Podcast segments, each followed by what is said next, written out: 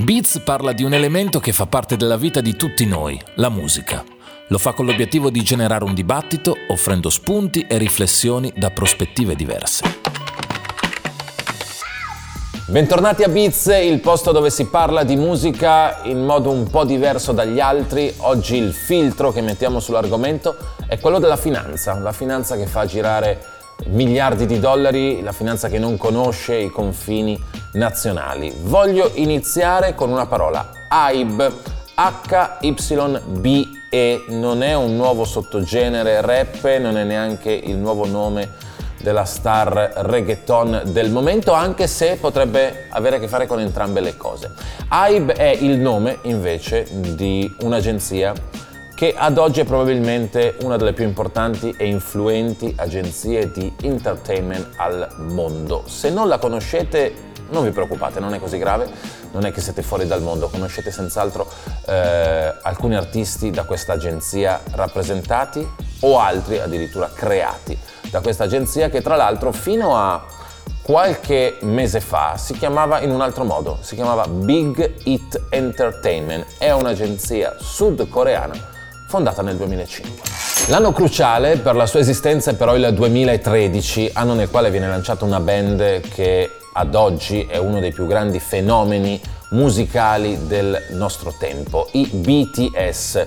Tre lettere, solo tre lettere, ma tanto importanti per il K-pop, il pop coreano che da tempo stava cercando di sfondare nel mercato occidentale. Ce l'hanno fatta perché nel 2018 la band ha superato 10 milioni di dischi venduti in tutto il mondo e quindi si può dire che ha conquistato il mercato globale. Questo bigino del K-pop è solo l'introduzione perché in realtà il vero colpaccio, la HYBE, lo ha fatto di recente ad inizio di aprile quando ha acquistato una grande holding americana, la Ithaca Holding, una società guidata da Scooter Brown, poi parleremo anche di Scooter Brown. Per ora vi dico il volume d'affari di questa acquisizione, un miliardo di dollari, quello che gli americani chiamano one billion.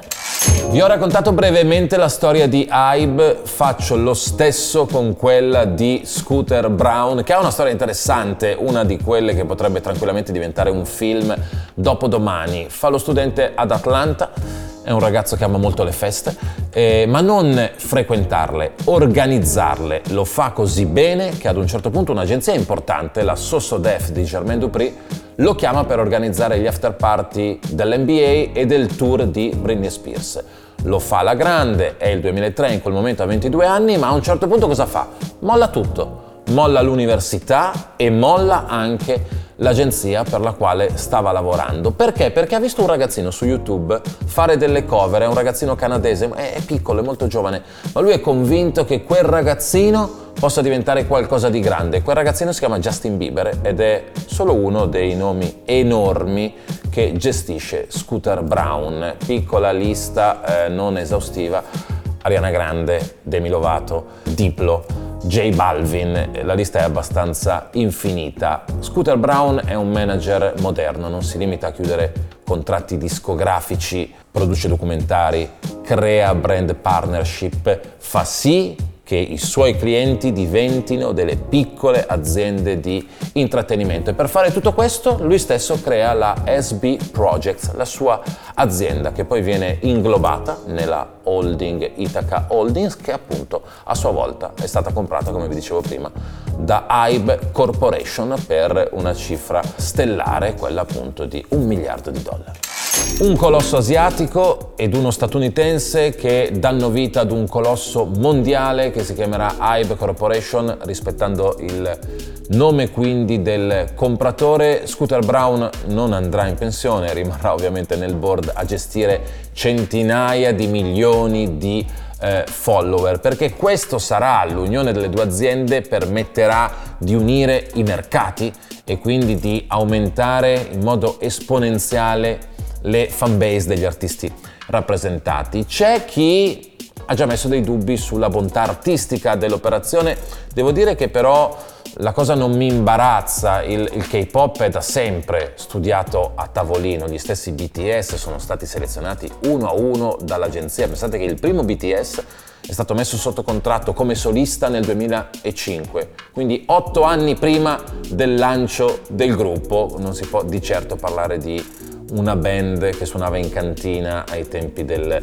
liceo. Mm, come dicevo prima, la cosa non mi imbarazza, in realtà anche il mercato discografico occidentale è un po' abituato e ha fatto cose simili, pensate a tutte le boy band o pensate alle Spice Girls, comunque sono state create eh, in laboratorio anche loro, i nostri talent show, parlo in, in tutto l'Occidente, sono un po' anche la stessa cosa. Certo, la gestione alla coreana è diversa è molto più rigida ed è molto più lontana eh, dal concetto di libertà artistica che abbiamo un po' noi quando pensiamo ai nostri cantanti preferiti o alle arti in generale. L'avrete capito, nella puntata di oggi di Beats non c'è molto spazio per il romanticismo, d'altronde tutti i motivi dell'unione tra questi due colossi stanno in un gigantesco foglio Excel, come è giusto che sia. Tra l'altro, parlavo dei metodi alla coreana di Hybe, discutibili? Sì, ma anche i metodi di Scooter Brown in passato forse sono stati discutibili. Nel 2019, attraverso la sua società, lui acquisisce un'etichetta che si chiama Big Machine Records che ha come fiore all'occhiello del suo catalogo i primi sei album di Taylor Swift. Cosa succede? Scooter Brown diventa proprietario quindi di quei sei album, di quei sei master, ha i diritti per fare ciò che vuole e quindi ha i diritti per fare cofanetti, vinili, edizioni speciali. È una prassi comune in discografia. Questa volta però c'è una differenza. Taylor Swift.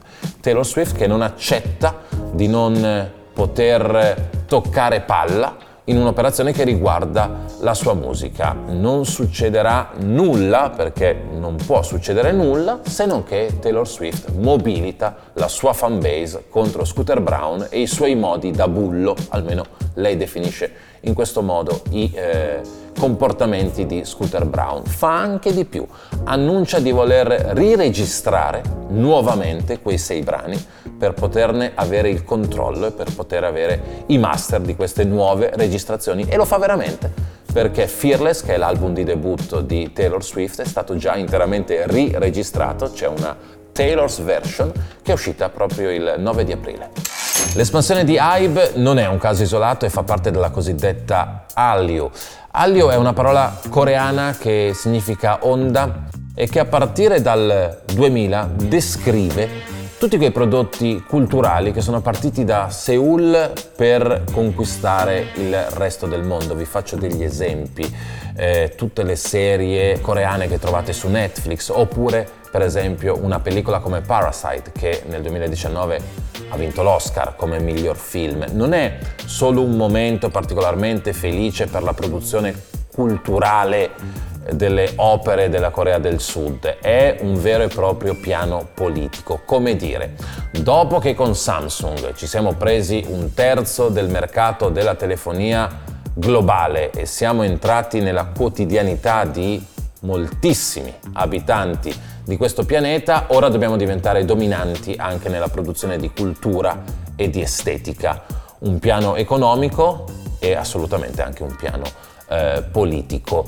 La fusione della quale abbiamo parlato oggi forse è il caso più eclatante di questo movimento, quindi Hybe che acquista un colosso americano e si impone sul mercato come il Real Madrid dei Galacticos per dominare la scena. Ha tutto per dominare, ma il bello arriva adesso. Perché quando hai tutto per dominare devi dominare e se non domini e se anche solo fai bene ma non benissimo, quel fare bene e non benissimo verrà vissuto come un fallimento. Vedremo cosa accadrà nei prossimi anni. Beats è una produzione Dopcast.